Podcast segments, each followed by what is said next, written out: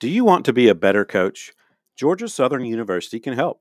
We offer a fully online master's in kinesiology created by coaches for working coaches. Our full time faculty combines for over 100 years of coaching experience. Georgia Southern's program is nationally accredited, so you know you are getting quality. We pioneered fully online programs over a decade ago and have had students from 27 states and multiple countries. No matter where you are in the world, Georgia Southern University can help. There is no GRE requirement, and it only takes 14 months to complete. You start classes in May and finish the following July. We have coaches just starting out to veteran coaches over 30 plus years. So no matter where you are in your coaching journey, Georgia Southern can help. Follow us at GS Coach Ed or look us up. And Georgia Southern can help you be a better coach fully online. Coaches, this is Coach Matt Dennis, and I'm truly excited and blessed to join Coach Furtado on the Championship Vision podcast. If you're a coach looking to get better at your craft, you're really going to love this episode. If you'd like more great coaching content, I encourage you to check out other episodes on the podcast, as well as to head over to CoachMattDennis.com, where you can join my newsletter and sign up for a free trial of the Coaching Lab, where my goal is to help coaches find more success in less time. Players play to their strengths and in a more efficient manner. So we hop or we step in, whatever's more comfortable. Once that ball hits our hands, we defined a great shot uh, with room, range, and rhythm. So uh, you've got to have space between you and your defender. You got to be in your shooting range, and you got to shoot it with rhythm for it to be a good shot. If you shoot it with those three R's and make or miss, it's a good shot for us. Coaches, welcome back to the Championship Vision podcast. Coach Kevin Furtado. Hey, today is a uh, I'm going back to my classic podcast series. This was episode 69 back in the day in July 2019. Um, this is a great podcast. I had almost 1,000 downloads of this podcast of Coach Mark Cassio. Uh, he's currently the uh, head, uh, assistant women's coach at Appalachian State. Uh, at this at that time, uh, he was head boys coach at Catholic High School in Louisiana. Cassio arrives at App State after enjoying a successful career as a high school basketball coach for 16 years in Louisiana with three teams. He has a career mark of 333 and 163 while posting 12 straight winning seasons. In his 16 year tenure, Cassio has advanced to five Louisiana High School Athletic Association state Final Fours highlighted by a state championship in 2012, captured seven district titles, and won seven Coach of the Year awards. In 16 years as a head coach, he has led his teams to nine 20 win seasons and a pair of 30 win campaigns. In his most recent stop at Catholic High School, he led them to an impressive 174 and 77 record since 2013, while advancing to four Final Fours, capturing four district titles and four Coach of the Year awards. Cassio coached Christian Life Academy from 2010 to 13, where he was 75 and 20 with a state title and three consecutive seasons with 20 plus victories. In his first coaching gig, he led Catholic of Pointe Coupee to his first playoff appearance in seven seasons and doubled this win total between 2007, 2008, and 2009, 2010. Cassio has conducted basketball clinics across the country while giving mentorship and consulting experience at the international, NBA, NCAA, high school, AAU, and youth levels, in part with courtside consulting. Cassio and his wife, Kristen, are the parents of two daughters, Eloise and Charlotte Kate. Coaches, let's welcome Coach Mark Cassio back in the day. So, this is an old classic podcast. Welcome back, Mark.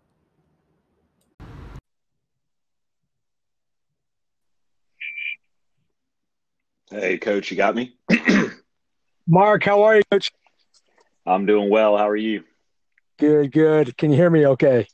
Yes, sir. How about you can hear me? Ah, great, great. Hey, thanks for taking the time out. I love uh I always enjoy kind of um interrupting coaches' lives when they're busy.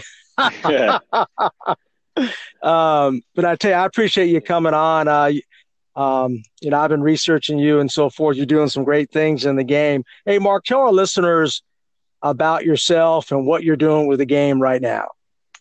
Um, well, I'm a high school basketball coach at, at, Catholic High School in Baton Rouge, Louisiana, and um, we play a really up tempo, fun style, um, especially on offense. And so, along with coaching my program, what I'm trying to do is just share as much as I can and serve as much as I can. We've had a lot of interest in the way we play, so um, the past few months I've been spending time talking with coaches over the phone or over webinars or in person, uh, both high school and college, and just sharing as much as I can. And I'm actually learning a lot as well. Well, that's great. So you're Baton Rouge. You got to. I'm assuming I'm a Georgia guy, so I won't. I won't take that personally. Uh, if you're, under your LSU. I'm sure. Uh, but tell us a little bit.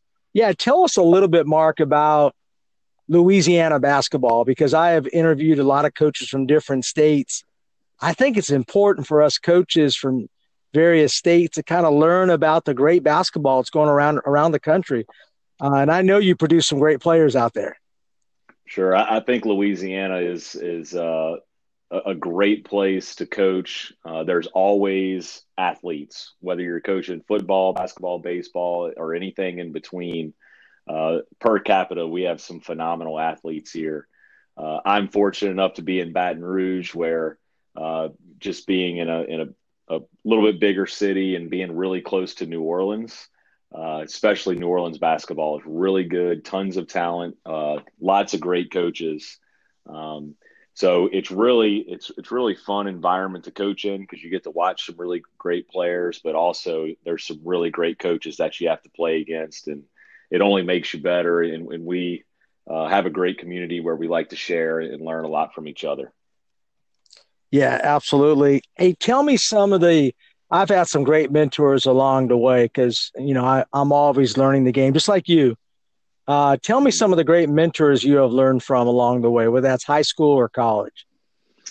Um, Kipper Todd was one. He was a very good motion and man to man coach and really, really excelled in the practice setting of being very efficient, uh, running a very organized program. Um, another one was was Doug Novak when he was at Tulane is really good when it comes to player development and offense and spacing. Um, so those guys, among many more, just especially my peers around here, um, but those two guys had a really big influence on me in very different ways. But I've taken a little bit of what they do and really molded it into my own. And I think that's so important for coaches is as we go through our coaching career, is figuring out what really fits my style, my philosophy, my beliefs, the way the game should be played, and adapting that to you instead of trying to run somebody else's stuff or coach like somebody else. Yeah, and that's hard to do, particularly for a beginning level coach, isn't it, Mark? And I know you have a consulting, and I was really, um, I was really impressed because I'm one of those that I'm always seeking out information. I run my own clinic, and I do a lot of stuff um, but I'm an old man. You're still you're still young, so I'm mm-hmm. impressed with that. That you're doing all that. Um, tell me about your courtside consulting program for coaches. What's the purpose of that? And give me some examples of what you've done for some coaching or some programs. Sure. So um, for me, I think the the way this all began was, like I said, we all try to share with each other, and um, some some film would get out or I would put some clips on my website or my Twitter page and I would get a lot of inquiries, a lot of emails, a lot of text, even from coaches that I would compete against. They would say, "Hey, look, love the way y'all play. Y'all are really difficult to prepare for. Could you share some some ideas with me?" And um, I went just years of just sharing and, and, and trying to to share the game, but it kind of got to a point where I was being pulled in a lot of different directions. And I just got really passionate about helping other coaches. I, I, think as coaches, sometimes we can have a lot of tunnel vision of our program, our team, and impacting our players. Uh, and all that is really, really important. But in the last, I would say, four months, something just clicked with me in that if I could I can help other coaches just the way other coaches have helped me, then I can have an impact far beyond my program. So um, I've helped coaches through webinars, uh, develop an offensive and defensive philosophy that fits together. Uh, I think it's really important that the way you play on offense matches the way you play on defense, uh, and and to accelerate their pace and transition. Uh, we play very high-powered downhill offense, where I've helped coaches adapt that style, but put their own flair on it. Um, I've I've gone in person and just talked about how we develop our skills and um, our style of play. So I've had coaches that'll say, "Well, look, not sure that your offense exactly works for me, but I love the way that y'all share the ball. Uh, can you can you come visit with me about just how you build that?" And and my thing as a coach, when you develop a clear identity, then your practice planning becomes very simple. Uh, it's very streamlined, efficient. So now you have more time to do those things that we typically cut out, like shooting. We we shoot 30 to 45 minutes every day because we're very streamlined in our approach and how we play. Um, so the way we play has just become part of our DNA. So what I really challenge coaches to do is let's pick a style. For me, it's conceptual and fast paced and fun but let's just be who we are and not try to pull everything from underneath the sun and make it fit to your program. Uh, so, first, we always really concentrate on establishing that identity of who you want to be. And then I just help coaches walk through the finer details uh, through, you know, Q and A's or webinars or in-person clinics. Yeah, it's great. It's coaches helping coaches, right? I mean, and I, I don't, I'm not sure if that's enough being done. You you mentioned a good point about coaches kind of protecting their own um, their own home almost, kind of saying, "I'm not going to get out and tell tell us about tell anybody about our program." But I think it's important for coaches to sit down and share, because I don't think there's any secrets out there. I would guarantee everybody has a good scatter report on your system, but you probably do an excellent job of teaching it. So, what do you do?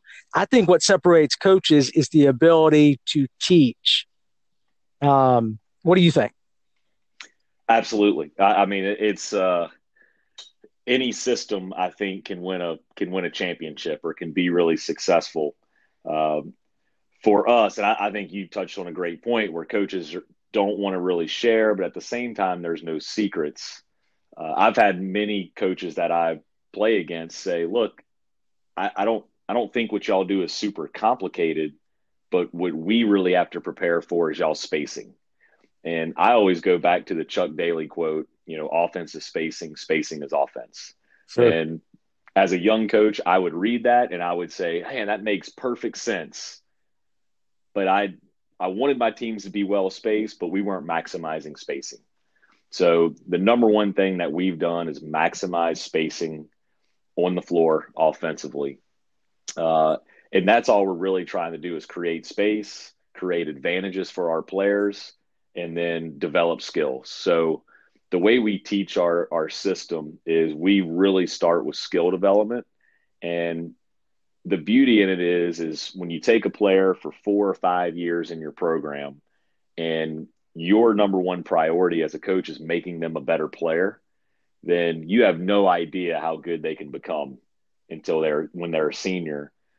But if I take that same player and just ask him to screen and be a defense and rebounding guy, I think as a senior, you're going to have a little bit better screener, a little bit better rebounder, a little bit better uh, defender, but you're going to wish he can do all those other things. You know, uh, Johnny just hasn't developed the ability to shoot or to drive or not a great passer. Well, maybe that's because you haven't asked him to do that for four years. So um, I think the players really buy into it because your number one focus is developing them to the best players they can be. And then we know that no matter what our personnel changes year to year, that our team is going to be maybe not as talented, but more skilled every single year. Uh, so we start with skill development. We start from the ground up. We're really big on footwork. Uh, we have our guys fight for their feet on every catch. I think the the number one thing you can do to put pressure on a defense is one, be well spaced, but two, have all five guys on the floor be a threat to score on every single catch. Um, and the analogy I always use is if we go play pickup basketball, and every time I catch the ball, if I'm just kind of looking for action off the ball, or if I just look like a passer on every catch, internally in your mind, you're thinking, well, whew, this is going to be a pretty easy day. I don't have to do very much. Uh, and we never want our uh, the defenses that we're facing to feel that way. Is that we can cheat. We don't have to close out very far. We don't have to get in the stance because my guy's not going to do very much. Um, so we use that approach to where we're always fighting for our feet. We're always a threat on every catch. We give guys freedom to shoot the three. Uh, anytime the ball is in the air, we want them thinking this shot is for me. Uh, so we're really we're really big on being selfish on the catch. We want guys thinking their shot, their drive, and then we're going to share the ball, which is kind of a 180 in my coaching uh, career that I've taken.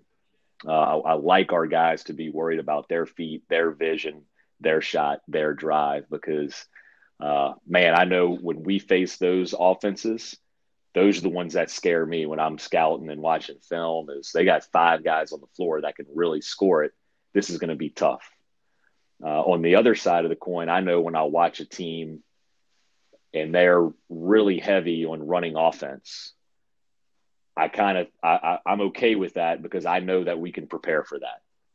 Uh, so I would rather face a team that that runs offense than a team that tries to score. Yeah, I love that, I, I, and I can definitely relate to what you're saying. Um, because I remember I, I, contacted you and I said, hey, you know, I uh, haven't watched a lot of the video you sent me yet on your drive in space, but we are. We, I coach girls. Now it's a little bit different, but what we do is um, we run what we call our system, and it's drive and kick. It's five out, or sometimes I put a four out post on the weak side, and literally our girls when they catch they're looking to rack it, looking to attack the rim. And, and at the girls level, girls can't stop the ball. So, and mm-hmm. we don't have a quick team. So even with non quick teams, we get a lot of looks. But I like what you said earlier. Many of our issues are we have girls catching the ball not prepared to attack. And that's what we're, and that's what we're continually trying to drill on. And that is when you catch the ball, you got to be prepared to shoot, shoot or drive. Um, Tell me about your drive in space now. You run a four out, five out. Give me some key concepts that we can utilize here at my school. Okay. So we have been four out the majority of my career. Uh, but this past season, or really two seasons ago, we started being a positionless program. And it wasn't something that I forced. It, it just goes back to that development part of, you know, we just had basketball players that were all sizes, but we treated them as a basketball player and we didn't give them a position. We just developed them into who we wanted them to be guys that can shoot, drive, pass, handle the ball.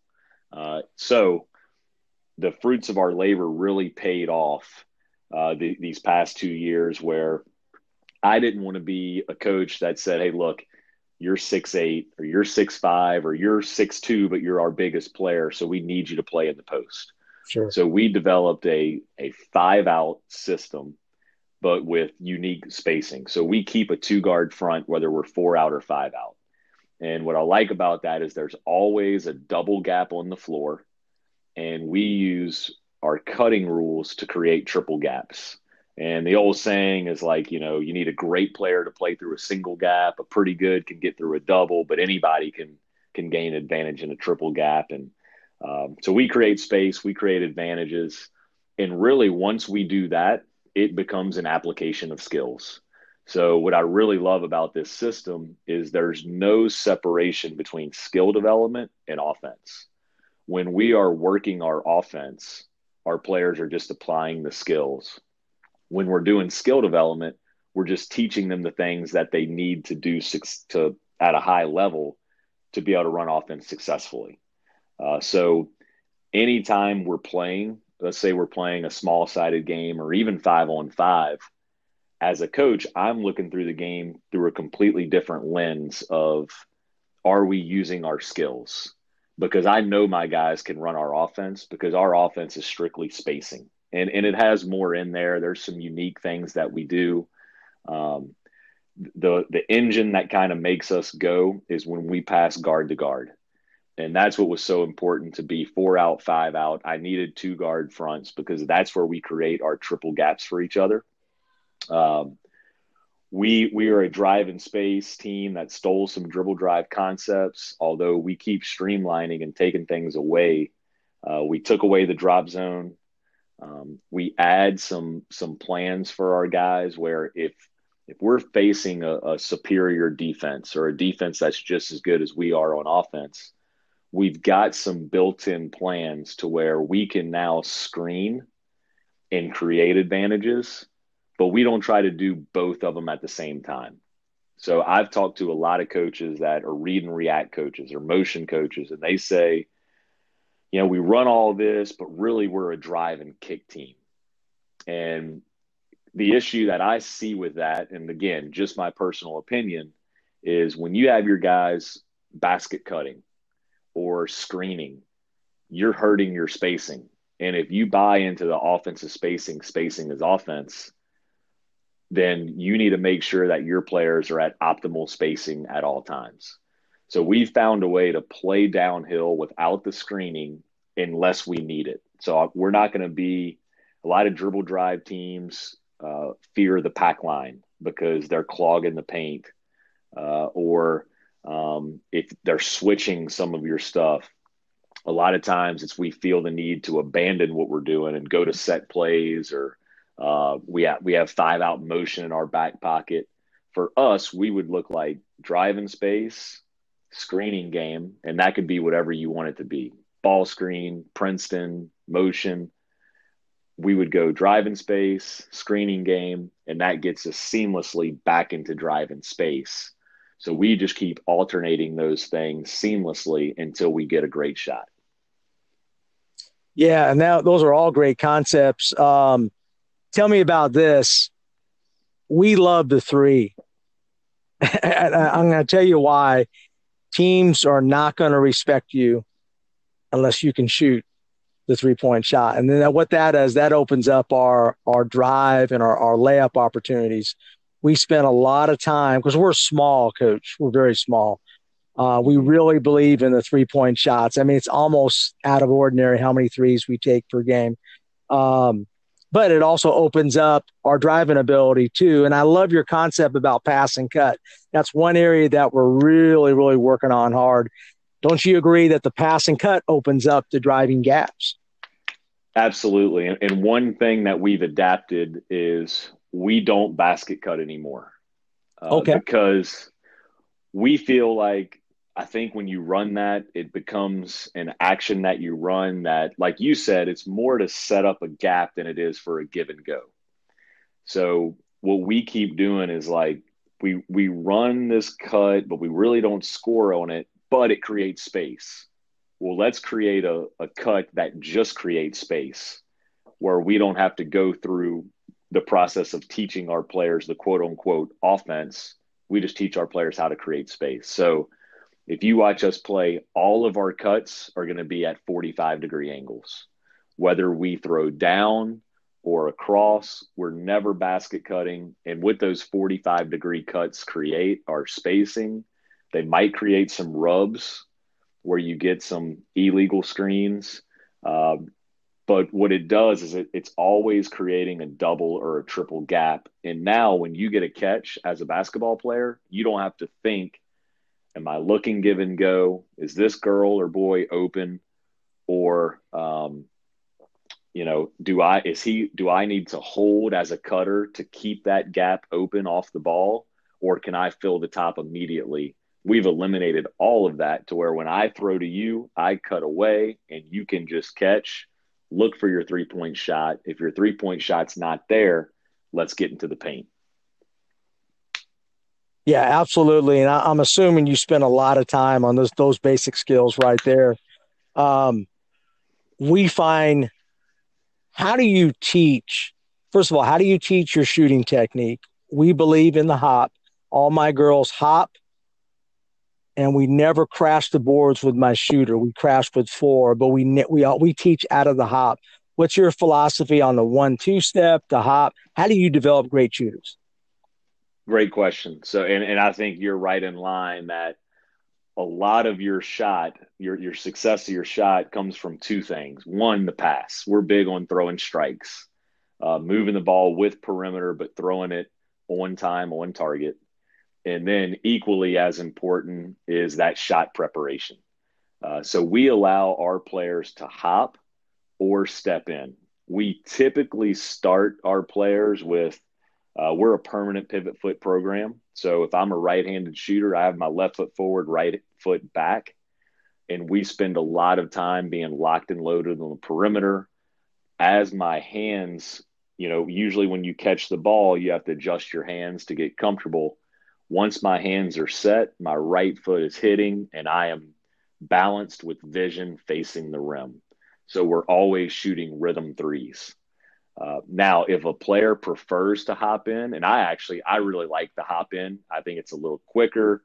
I know for me, it's a little bit more comfortable depending on what side of the floor I'm on.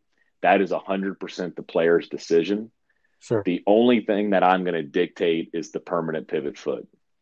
And a lot of coaches feel differently. A lot of coaches feel the same as far as the permanent pivot foot philosophy we could go back and forth. Neither is right. But what what seems right in my mind is I know as a player, I'm not comfortable with my right foot as a pivot foot. So if I catch and I step right left and I establish my right foot as a pivot foot, I'm either a passer or I'm going to have to put the ball on the floor before I drive. But I'm not jabbing and driving by anybody with my right foot on the floor. I'm just I'm not a good enough player to do that. So as a player, if a coach was putting me through a, a five minute attack drill where we're going to do two and a half minutes with the left foot pivot foot and two and a half minutes with the right foot as a pivot foot, that right foot pivot foot segment for me is is meaningless. It, it has zero carryover to the game because I don't one I don't want to do that. I'm not comfortable doing that, so I'm probably not going to practice it very much and and not get very meaningful reps and now I'm spending half the time doing something I can't, where I could do five minutes of what I'm actually going to transfer to the game. And uh, so now we let players play to their strengths and in a more efficient manner. So we hop or we step in, whatever's more comfortable. Once that ball hits our hands, we defined a great shot uh, with room, range, and rhythm. So uh, you've got to have space between you and your defender. You got to be in your shooting range and you got to shoot it with rhythm for it to be a good shot. If you shoot it with those three R's and make or miss, it's a good shot for us. At Dr. Dish Basketball, we're creating basketball shooting machines that accelerate player performance. With features like on demand workouts, multiplayer stat tracking, and instant analytics, Dr. Dish Basketball is the number one source for basketball training. Whether you're training in your driveway, running a practice, or developing a workout program, we have the most innovative training solutions to help your players practice like they play.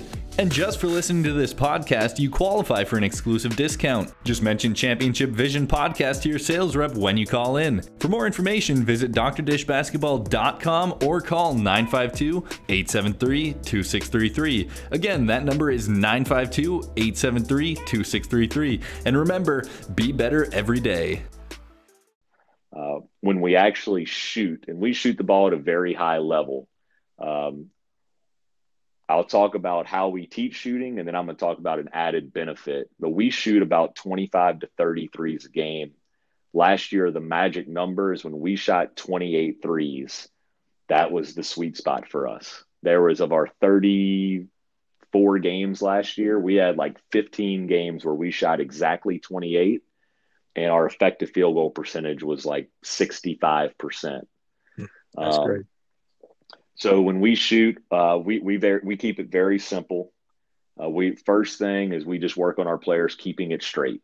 We're not just me personally. I don't try to change a whole lot of shots. I don't get my players until they're freshmen, uh, and really, I don't really get them until they're sophomores at the JV varsity level. So I, I just think unless a player is only a basketball player and really going to put in the time, can you change a player's shot? I'm interested in can you keep it straight?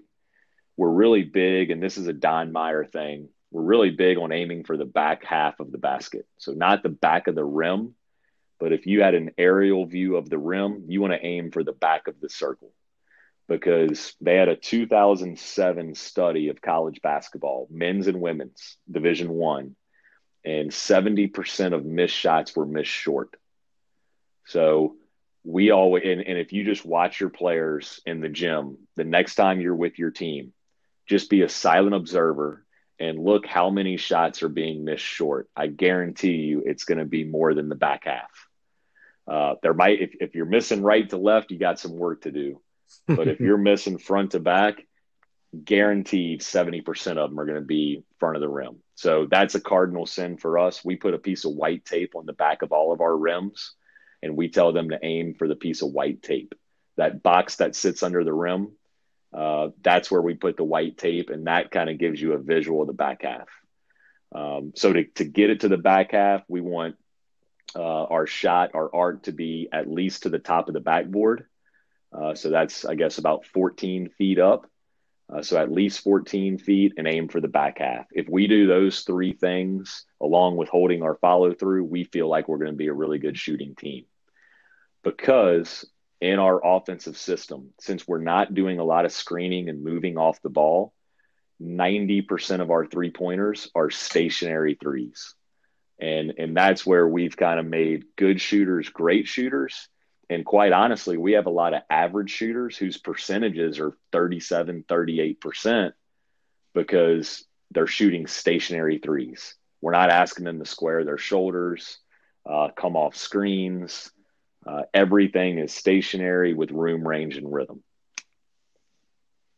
Yeah, and I love that because I see so many, and that that's almost another podcast there, Coach. You know, kids trying to come off a double stag. How many kids can come off? I know at our level, how many kids can come off a double staggered screen ready to catch and pop? I mean, that's that's rare. Um, we they can catch and have, drive. I mean, but that's tough. Right. We we have two players in our program right now that could probably come off a stagger or like some floppy action and make that shot consistently. But these guys are two phenomenal shooters. I mean, might be the two best shooters I've ever coached. And I just don't want to predicate my offense on getting those shots. Um, exactly. I just, there's a lot of sets in the NBA and the NCAA level that are really good stuff, but I don't want to win and lose games that way. I want to win and lose games about the way we've been talking, uh, you know, creating space and, and shooting layups first. Um, obviously, we're going to shoot a lot of threes in this system and get into the free throw line. How we create those, every coach has their own philosophy. I think if you're playing in space and creating stationary threes, you're doing it right. Yeah, and I love that. And we run, this is going to sound crazy here, we run five out against zone. And, and I'll just give you an example. We won so many games against bigger, stronger teams. They don't know how to guard it. And what we do is we we drive and drag. So we drive the gap, we drag that girl behind. I mean, there's nobody around. The zones don't know how to guard five out. Um, mm-hmm. and I think I, I, just I just love that. Uh, and it's given us so many. Uh, we love zone. We see a zone, we absolutely love it. Um, and where we actually struggle is when teams come out and really pressure us full court because they get us kind of a little bit out of our rhythm. I'm not going to tell the coaches that, but right. uh, we love zone. What do you do against zone? Um, great question, and, and I love your one. I love your you know drag behind the the drive because one of the, we teach our guys concepts. So we're not going to be hypocrites and say we play conceptual against man and then we run zone offense. Sure. Because I don't want to wait for my short corner cutter to get there because then I, as a coach, I'm going to be screaming attack, attack, attack. And then when we don't wait for the short corner, but the short corner was open, I'm going to be screaming, wait for the short corner. And I have been guilty of that. And so my philosophy has changed where we teach guys concepts. One of those being, like you said, go where the ball came away from because you're dragging a defender away from their area and now you can play against the grain back to that. So I think that's a great concept. It's one that we talk about. But before we do anything, we get aligned. Uh, if we are facing an even man zone, we're going to be in an odd man front. if we're facing an odd man front zone, we're going to have two guards in an even front uh, alignment. Typically, a two-one-two against a even uh, an odd man front zone, and a one-three-one against an even man front. Probably what most people do. I would say that the different thing that we do is we don't move. So we really take the approach of we're not going to run offense. We're going to try to score. I think a lot of coaches, when they think transition, we've all done the whole, you know, the ball moves faster than any player can. So, point guard, get that ball out of your hand and pitch it up the floor. Well, we bring that mentality to the half court. And we know that if we are aligned well and we're in gaps and we move the ball really quickly, that that ball is going to move faster than any zone defense can. So, we're looking to move the ball as fast as we can, like hot potato. Uh, the, the the game that you play as a kid, hot potato, move the ball as fast as you can, get the defense working. Let's distort the zone, create some east-west closeouts that we can now get into the paint, and all of our man rules apply from there. As far as paint touches are really important. Uh, paint touch, kick out one more is even better. But we're playing with really good vision. We're going to start and stop very well, and we're going to make really great decisions because that's what we work on every single day, in season, off season. Uh, so we we're big on don't move unless the zone absolutely makes you move. Uh, so we move the ball around as quickly as we can. We're looking for shot. We're looking for threes. We're looking for drives. But also a concept to teach your players is look and see who's guarding you. So I just got a catch. Did the player from the elbow come guard me, or did the player from block come guard me? And as you move the ball, just keep making mental notes. If it's always the player on the block, well, then the one more to your corner might be open, or a catch and rip baseline might be open. But we're always taking a mental catalog of where are they coming from. Um, I would say nine out of 10 times we don't have to move to score against the zone. So, like you, I love when we when we see zone because if you're going to let our guys move the ball with rhythm around the perimeter, we're going to get some great stuff. Yeah, and that's what good. Well, your good defenses take you out of your rhythm, right, Mark? Um, and I think sometimes the zones um, kind of allows teams to kind of get back into a rhythm. Uh, but hey, tell me, I, I, tell you what I love to do. I have a really good junior player. Um, we like to pass, cut inside the zone, and poster or flasher in there and then get her back out. We find so many great opportunities inside because defenses don't know how to guard zones, don't know how to guard cutters very good. Tell me about your mm-hmm. philosophy on. You, I guess you said you don't cut, but tell me about that as far as flashing players in into the gaps of the zone. We just call it windows. Right. We we call it real estate or or gaps. Um, so we're always going to start the possession without moving because if if we can score without moving, why why move, right? Because I'm sure you probably get a couple reversals or flash from the weak side, uh, and we would do the same. Uh, we we let our guys play with a whole lot of freedom, whether it's man or zone. So we tell our guys if you see real estate, take it. Uh, flash in there. One teaching point we've told our guys is stay in there for two passes we found that when our guys would flash in, they would look for the ball. If the if the ball didn't see them, they would just cut out. But sometimes you're open on that next pass. So balls on the wing, I flash from the opposite wing to the high post. You might get the pass from the top of the key instead of from the, the original spot on the wing. So we tell our guys to stay in there for two. Um, when we do have to move, uh, there, there is one thing the zone will do that'll that'll force us to move a little bit. I tell my guys, go have fun. Pretend that you're playing um, on a pickup game and the other team played zone.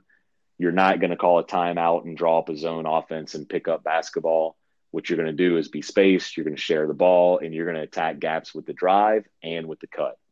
Uh, so I never want to put our guys in a box. I don't want them to have the mentality of like, oh, we're, we're, we see a zone. We, now I've got to be really robotic because that's not how we train our players. It would be unconventional for us to be conventional against a zone. So I tell them as long as we're spaced, as long as we're attacking, go have fun. And then if they need my help, we have timeouts or we have some quick hitters that will run to get us back in rhythm. Yeah, I love that. Um, freedom, right? I mean, I, I, um, I hear about from my players all the time about freedom. Sounds like you give your kids a lot of freedom, even if they make mistakes. That sound you sound like a coach where you're allowing your kids freedom. They're going to make mistakes. Long, um, is that how you like to coach? I mean, because I think that's the best way to coach. It's not it may not be the best way, but I think it's good for players to be free to move, make decisions, right?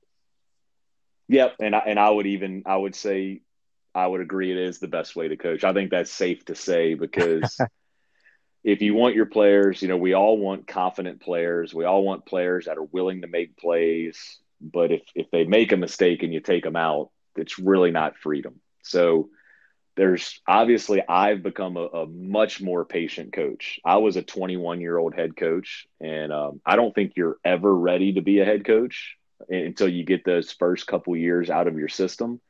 But at 21, I can tell you, uh, patience wise, I wasn't close to being ready. Um, I, I, thought, you know, I thought I was such a good coach that my team was just going to play perfect, and, and that was ridiculous. Um, but I, I've figured out two things with freedom: is one, a lot of teams that run motion. I love motion. I was a motion coach. I think it's really good fundamental basketball. And I would try to sell my players on, hey, you, you have a lot of freedom. You can pass cut, you can pass screen. We can turn that screen into a flare. You could cut into the post and back screen out. But players never really, that never really connected with players because they want freedom with the ball.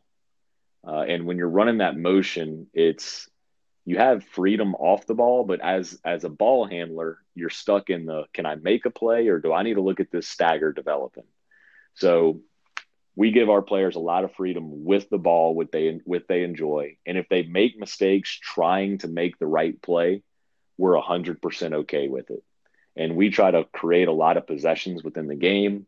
We're a pressure man to man team so there's going to be a lot of possessions to where that that turnover where you're just trying to make the good play 100% okay and we t- I think it's important for coaches to point those out in practice because our players will get frustrated and we're constantly saying, hey, next play.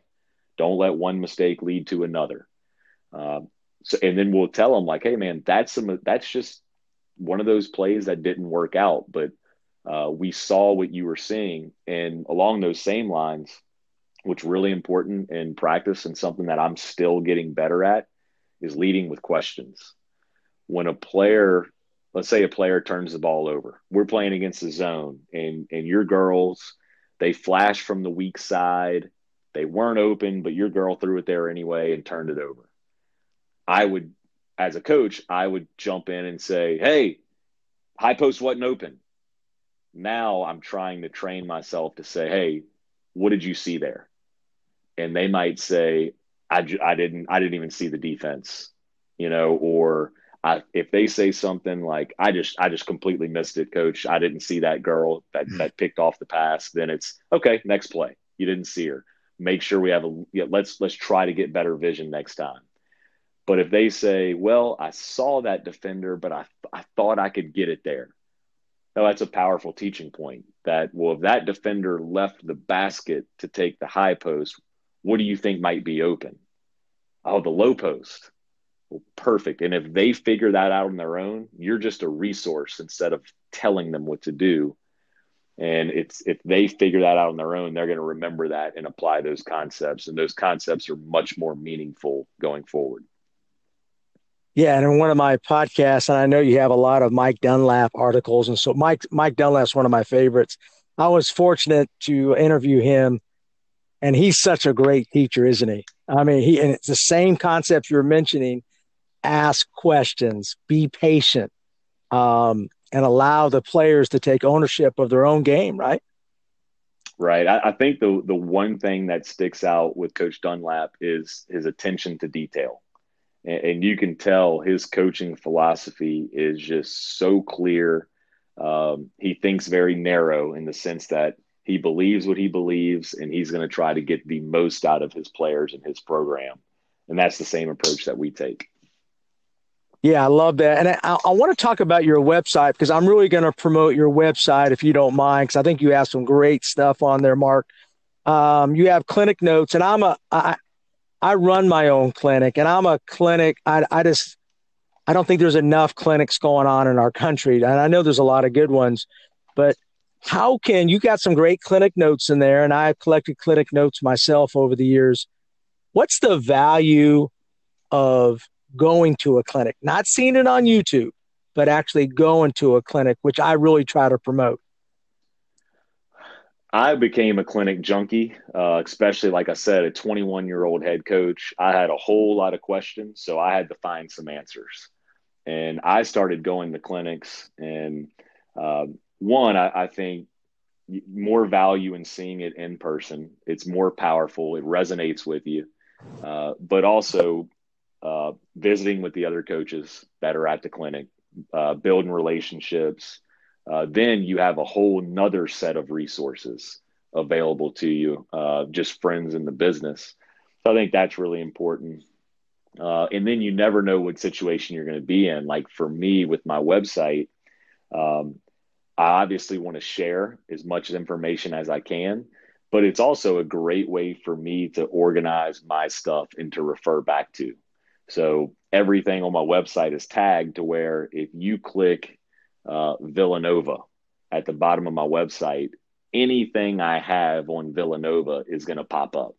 So really easy for other coaches to find, but selfishly, really easy for me. Uh, if I if I go see if I see Villanova play on on TV and I really like something that they do, I can go to my website and say, do I have anything on that? Oftentimes, I'll surprise myself and I do because I've collected these notes for the last 15 years. Uh, and I still have much more to add to the website. It's just a fact of of going through it and, and deciphering it all. Yeah, and of course the old Don Meyer. I know you're a big fan of Don Meyer. It's the ability to go back and find information. So you got to be organized, right? In your clinic notes. How many coaches have a lot of clinic notes but they don't know if they have them again. They, you know, but you, I think it's important for co- the coaches to have an organized folder or organized system of going back to the notes just for referral reasons and and picking up uh, ideas that maybe they forgot. Absolutely, and, and another Don Meyer thing that's really important when you talk about clinics is, as a coach, it's really important to get all the information that you can and be really well rounded because even if it's something that doesn't suit your philosophy, if an opponent runs it, you have a, a, better knowledge of it and you can recognize it faster. Like I think we can all go scout and run and see flex and recognize it, but there might be something out there like the Michigan two guard. Uh, we don't run that, but I think it's important for me to know that to one as a consultant, if somebody wants to mix that into what I do, well, I know it, so I can be better at helping coaches. But selfishly, to prepare my own team, uh, if they're running two guard, I don't have to sit there and break down the film. It's something I went to a clinic and already learned. Uh, so Don Meyer would say, get all the ideas that you can, but you can't use all of them. And I think that goes back to where we started and really narrowing your thinking and you create your philosophy and your system and take everything else out of the equation after that. Yeah, and don't you think, Mark? It's about and the old saying is sharp. You know, keep sharpening the saw. I mean, even during the season, my best podcast, I call coaches during the season. I know I'm busy, but I don't know how many times I pick up one or two things that usually it's a veteran coach who's not coaching anymore, but I still pick mm-hmm. up one or two things and say, hey, you know, I can use that now. Um, so, what do you think about everybody does it in the off season? What do you do during the in season to keep your mind sharp instead of just grinding it out all the time? Uh, I try to read as much as I possibly can.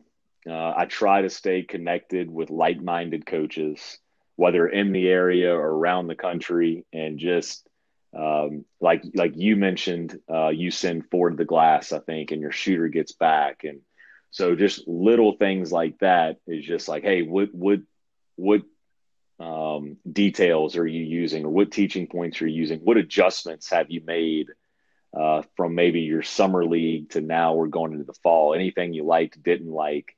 I'm just constantly having conversations with coaches, sharing articles, uh, sharing things from Twitter or YouTube that we pick up. Uh, just I think anytime you're stimulating your thinking, that's a great thing, especially in season. Yeah, I love that. I'm not sure if it's done enough, but I know it's a valuable. I mean, that's that's valuable advice you just gave. I think it's important for coaches. Hey, tell me about. I love practices. I, I'm gonna I'm gonna kind of kind of tell you a little bit about what we do, and I want you to give me feedback. Um, I believe that you scrimmage, drill, scrimmage, drill. Almost, it's almost like a test. So we go back, and I don't like to drill, drill, drill, then scrimmage at the end of practice. I think that's a waste of time almost. I think it's more valuable to go right into something at the beginning of practice to get their minds going. And then I then I drill, then I I, I go back and scrimmage again, then I really teach drill, uh, break it down for them. What do you think about that? Is that how, how do you do your practice system? I love that. And, and that's something that I've had to get better at um, in my coaching career is uh, one, you know, we've always been very, very efficient just because that's the, the system I learned under was unbelievable. In fact, the coach that I, I worked under, Bob Knight, told him it was the best high school practice he's ever been to. So, really fortunate to work for a coach like that. But I've had to challenge myself. We want to compete really early. And, and so, I definitely agree with you. I like to compete early. We get them, we get them we rep up we ramp up the engine. We get them going at a very high level in our warm up right in the practice. And then when we go to our skill development they've got so much more energy juice. They're into it. They've already competed. They're breaking a sweat. I was guilty of like a crescendo practice where we're going to start with some drills. We're going to pick it up with some small sided games and then we're going to go 5 on 5 and some days you just stay at a flat line and then those are the days where, as a coach, you're yelling and screaming. You go home frustrated when all along it's, you know, it's hard to ask players to always start at a zero and end at a hundred. And that's, to me, it's kind of unrealistic. So we definitely like to get out, run the floor.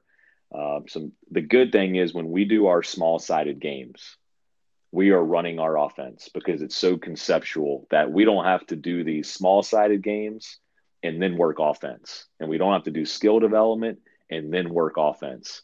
When we're doing our small sided games or our transition or our, our skill development, we're working offense already. So by the time we get to the point where if we even do have to break down offense, we've already been competing with it to where now we can.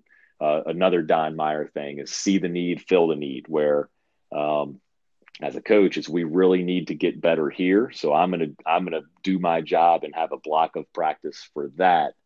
But we're gonna compete really really early. We're gonna play a lot of five on five.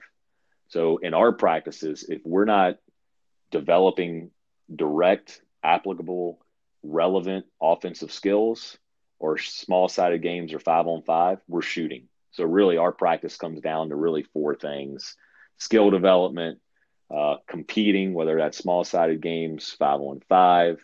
Um, we'll, if we have to, we'll break down defense, but typically we get that in our small sided game. And then we do a whole lot of shooting, uh, at least 30 minutes, usually 45 minutes a day. And we don't practice for two hours. I would say the longest practice we had might have been two hours last year, but we were more than likely hour and a half, hour to 45 minutes and some of our best practices were an hour and 15 minutes in the morning. Yeah, you're keeping it um, you're keeping it concise. You're probably getting more done, right? It seems in those short time periods. Um, I think it's a great idea. I think I think the biggest problem we all have, right, Coach, is we over practice, particularly at the end of the season. Yep, we practiced. I gave my guys almost every weekend off this past year. The only time we practice on a weekend is we are coming off, you know, a holiday, and uh, we had already been off for a few days. But we we used to go six days a week. We go max five now, and for a shorter amount of time. but we're playing so much more and our practices are so much more competitive and physical and up tempo that I don't think it's realistic to sustain that for two solid hours. Um, if you want to go two hours and and some of your practice be like kind of walk through and some of your practice be high energy, I think you could probably do that. It's not my style. I want just fast paced, aggressive, competitive for an hour and a half. Uh, that fits that fits the way we play, and I, I think that's really important too. Is if you're asking your players to play like that, your practices can't be a whole lot of talking, can't be a whole lot of walkthrough. It's got to be up tempo, fast competition because then as a junior, senior, that's all they know is I'm going to play really hard and I'm going to compete in everything that we do. Yeah, and you got I mean I think that's so true. I think there's a lot of wasted times in practice. Tell me what you see when you go around to these other practices. What are some great things that you have picked up, and what are some major issues with coaches who are struggling in their program? Are they, is it more of they're drilling too much, or they're not really emphasizing important concepts? What do you, what do you see as the kind of the major issues with your consulting that you do? Um, I would say the the best practices are the ones obviously a little similar to mine, but I go and I pick up all kinds of things. I, I think the best thing about doing this is I'll pick up some teaching points. Um, same thing with going to a clinic is we already do this. I kind of like the way you do it a little bit better. Uh, so there's definitely a lot of great things that I see. I would say the common things is the coaches are talking too much. Um, and yeah. They are, you know, if it's a 10 minute drill, they're talking for, you know, six minutes. And then that 10 minute drill, they get four minutes out of it, where now that runs over and then they're constantly taking things away. And usually what I would see was, okay, we're going to cut some shooting today because our, our five on five went long. But to me, that like shooting is going to trump everything in our program because of the way we play. Uh, and at the end of the day, it doesn't matter how good you are defensively or offensively. If you can't score the ball, every not say you can't win some games, but it's a whole lot tougher. I know for us, when we shoot the ball well, we're almost unstoppable because we're going to shoot so many of them. Um, it, it, just it makes up for so many other other things. So um, I, I try to challenge coaches for time on task, use buzzwords, and when you're teaching, be the best teacher that you can be. Break it down, be very clear in the way you're teaching it, have answers to all the questions that your players might have. Uh, and that comes with establishing that clear identity when it's time to rep it. When you're playing small sided games, when you're playing five on five, you got to coach in bullet points or even better, buzzwords. Uh, and just you're a resource for them in those small sided games. Lead with questions and then when they're playing five on five, I would challenge coaches don't say anything. Uh, I read something, forgot where it came from, but when you say a player's name, it takes anywhere from like 15 to 20 seconds for them to refocus on what they need to do. And oftentimes, especially in the big games, they can't hear us anyway. Right. So when we play five on five, I try to be quiet. And then after that rep is over, if we need to teach something, let's teach it. Um, I know some coaches are big on an emphasis of the day. I think the number one thing that I've helped coaches with as far as their practices is one, let's only blow the whistle if they're violating the emphasis of the day. And when you put in, when you're doing a drill, like we have drills that that work skills and offense, right? Because we're directly aligned. On day one, I can't hold them accountable for A through Z it's I know that B through Z they're going to mess up a little bit and it's not going to be the way I like it. But if they're doing A really well, I'm going to be happy. And then the next day we're going to do A and B. And then by the end of the season when we get into February, March, I can say the name of the drill and I should see A through Z because that's I think that's how you get your teams to peak instead of getting frustrated early in the season that they don't have it all together yet let's just hold instead of holding trying to hold them accountable for everything let's just hold them accountable for a few things and keep adding to that to where end of the season, we're, we're continuing to peak. Yeah, and that takes a lot of coaching discipline, right? Particularly for young coaches, because we want to coach everything. And I guess over the years, and I've been doing this a long time too, less is better, right? Yeah, keeping it really simple. I always say we do el- we do elementary things at a very elite level instead of trying to do all these complex things at an elementary level because I feel like I'm a really good coach because we're putting in this really intricate offense or this intricate play or this, you know, asking our players to multitask. Let's just keep it very simple. Some, you know, these guys are high school basketball players, and some of them are just athletes that play basketball. They're not really basketball players. So um, we keep things very simple, but we do it at a really high level. And I've kind of I think for a coach, you kind of have to get over yourself and, and know that, um, you know, you used to think really good coaching is is being on the whiteboard or, or these intricate plays that work.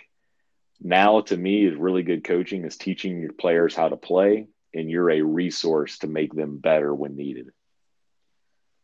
Yeah, sometimes your best coaching is is is when you don't coach and you allow um, i totally agree with that some of my best practices is when i allow my players to i i, I have five timeouts per practice and 30 seconds to a minute and a lot of times i just allow the players hey what do you, what do you think go get it done i asked one of my leaders what do you think about that allowing players particularly girls that you really have to train leadership allow them to figure things out and rather than coach figuring things out. What do you think about that? I think it's very powerful, and it's something that we continue to get better at.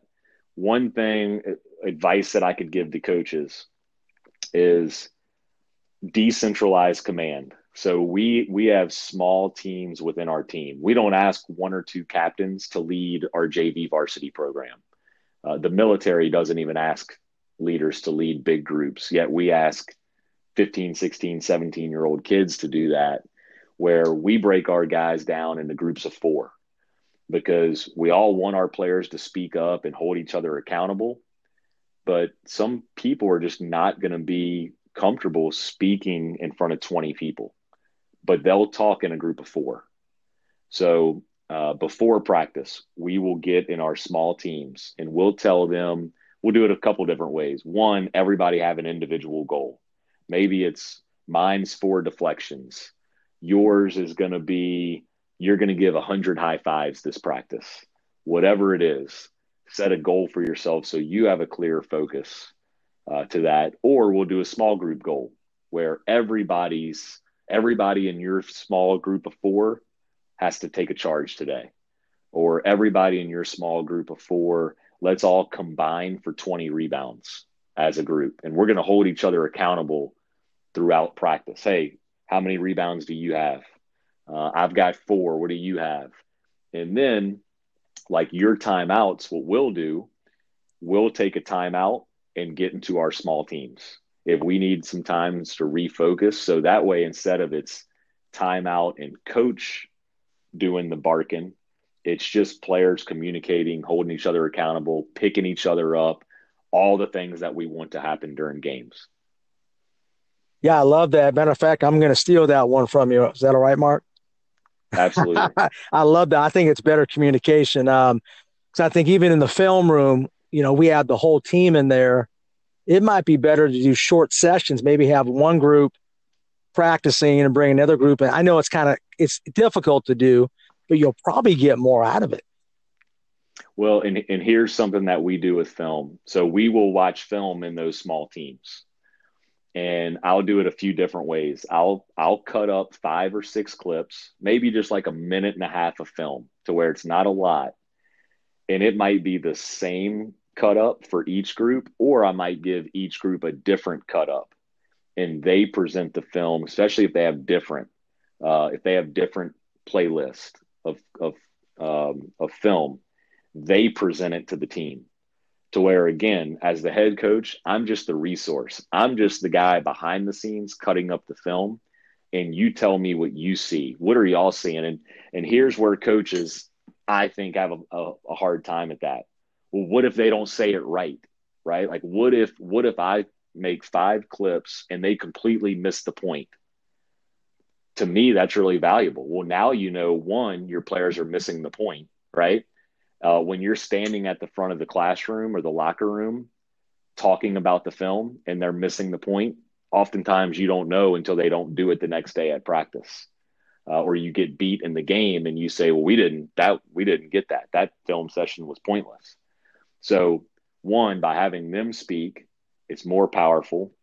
Two, you know if they're getting the point or not, and three, if they do miss the point, you at least know what they're focusing on.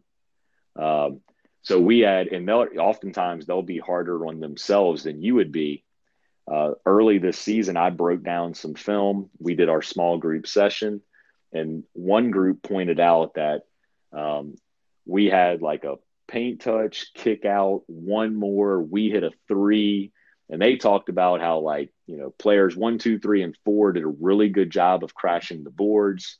Our shooter did a great job of sprinting back, but player X was the only player on the bench that didn't stand up when we made that three and I was just like blown away, just like wow, like for them to realize one to see that, and two to realize how important that is.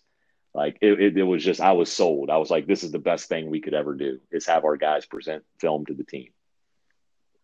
Yeah, that's awesome. That's a powerful point because our players are smarter than what we think, right, Mark?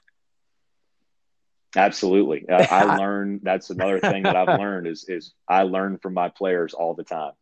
Yeah, absolutely. And I think that's valuable. You kind of mentioned it in a different way. It's almost like quiz teach because you don't know what they need to learn until you quiz them.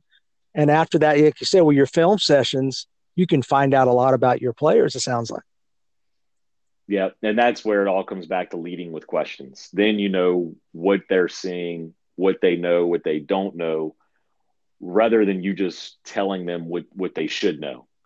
Um, because I always say communication is is information getting from point A to point B, not just point A using words, right? Like point B has to absorb that.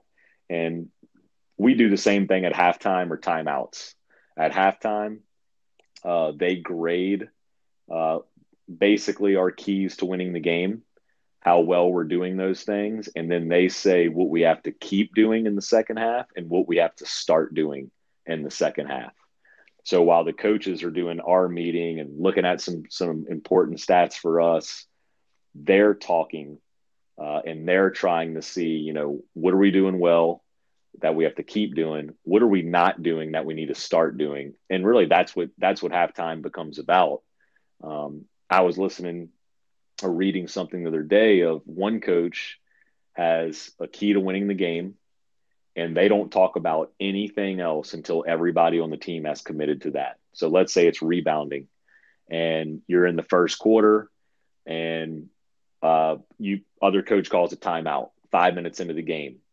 All you have to do is say, Hey, let's, what do you think about our rebounding? Let's grade our rebounding on a scale of one to five. And if it's a three, it's okay. Well, we're not. I'm not going to mention the turnover we just had, or uh, we're not really sprinting in transition because we haven't committed to the one thing that we needed to do to win this game. Uh, so I think that's really powerful too. Is we're not going to do anything else until we have committed to this point, and then we'll move on and help you out everywhere else. That's that's some great stuff there. That's a again that's powerful, and that is sometimes as coaches we try to emphasize too much, right, Mark? I mean, hey, let, let me give you an example, and I know you got to go, and I appreciate your time. Just kind of, kind of, um, kind of jumping on that that same point you just made. This summer we had um, we were having problem with closeouts, and you know, in the summertime, it's a lot of games, not enough practices. So before a summer league game, we were doing closeout drills. All right, and that's that's who that's who we are. We were we were practicing the details we were doing closeout drills right before the game, not layups. So our whole emphasis was high hands, you know, and, and just simple concepts. And it's amazing that game, our closeouts got better. And it's not complicated, right? But we instead we maybe we emphasize, okay, you need to sprint the lanes, you need to you know, seal better. It's like too much stuff. And then what happened though, right. Mark, is when we focus on that detail, everything else got better. Isn't that amazing? Absolutely. Yeah, I love that because your focus is going to be so increased. Uh, yes. because now their their focus is on their it's one it's universal. The entire team is is on board. Uh, and then it's just like you're just so much more engaged. It's going to make you a better player. And that's something i have to challenge myself all the time is in timeouts one lead with a question. And then we might just talk about their their answer to the question. At the very maximum i'm giving them one more thing and uh, I am still far too guilty of giving my guys two, three things, and then right. as they're walking out to the floor, I'm giving them one more thing, and um, I just, you know, if you can get one thing out of a timeout, I think that's a successful timeout. That's a great point. And then not only that, then the assistant coach is giving them one more. Right. um, right. And never mind the parents, right? exactly. Um, Hey, Mark, I really appreciate your time. I'm hoping you can come out September 14th out here to Georgia. I'll send you more information to our clinic. Uh, if I, if we would have met sooner, I would have invited you to come out and speak. Uh, we have seven speakers from all over the country coming in, um, but uh, you're definitely invited. Um, we'll get, you know, if you want to come out, I'll send you more information. But we have coaches from all over the different types of states. But we would love to have somebody from Louisiana come on out. Awesome. That would be great. In fact, I, have looked up some information. It seems like it's me a great clinic. I'd love to come. Yeah, that'd be great. Mark, thank you so much for sharing and so forth. I really appreciate you kind of giving us some wisdom. You really opened up my mind. I know you you're probably going to get a lot of calls and a lot of contacts from our listeners. How can people get a hold of you?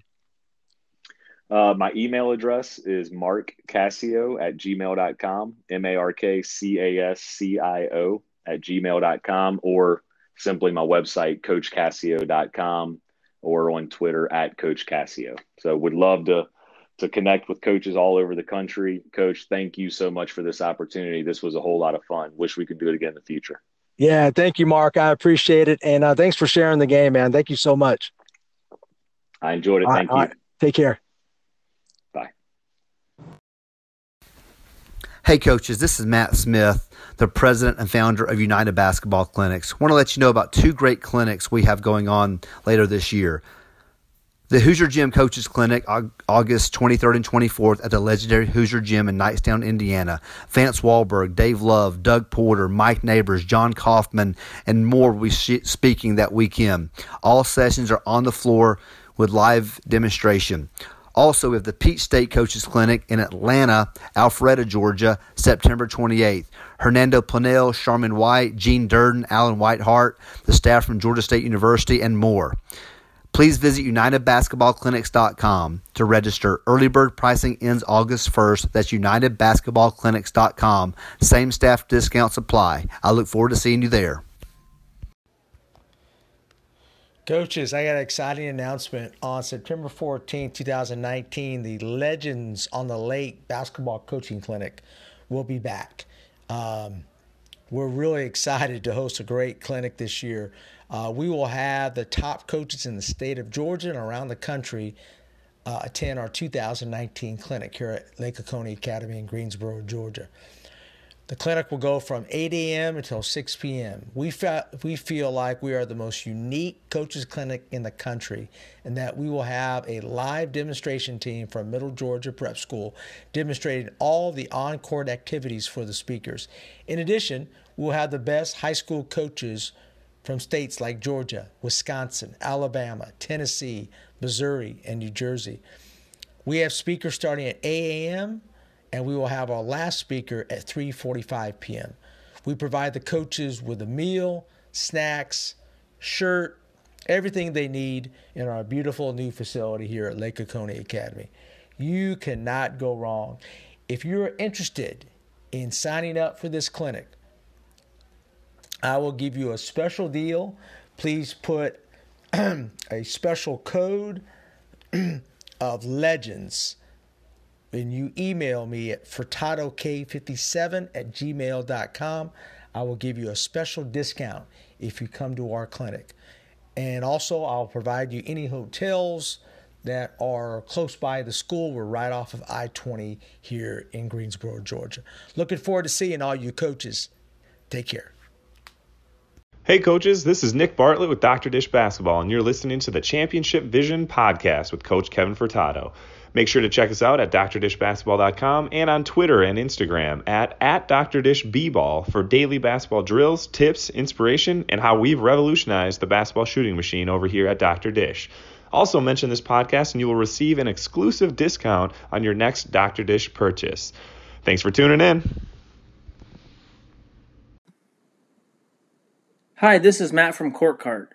The Court Cart is a great way to store your basketballs and is handy at practice. You can lock up 24 men's or 30 women's basketballs with our zippered top. The cart is sturdy and easy to go around the court. The cart is 269 with free shipping. The court board is a whiteboard that attaches to the cart so you can draw plays up on the court.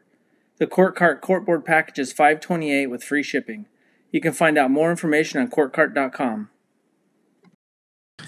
Man, it's such a pleasure to be on Championship Vision Podcast, one of the premier podcasts for top high school coaches and rising coaches in the game of basketball. My name is Michael Williams, and I'm the founder of the Williams Advancement Agency. WAA is a full service agency here to assist all coaches at every level to be successful in the position they are now and obtain the future coaching position they're looking for.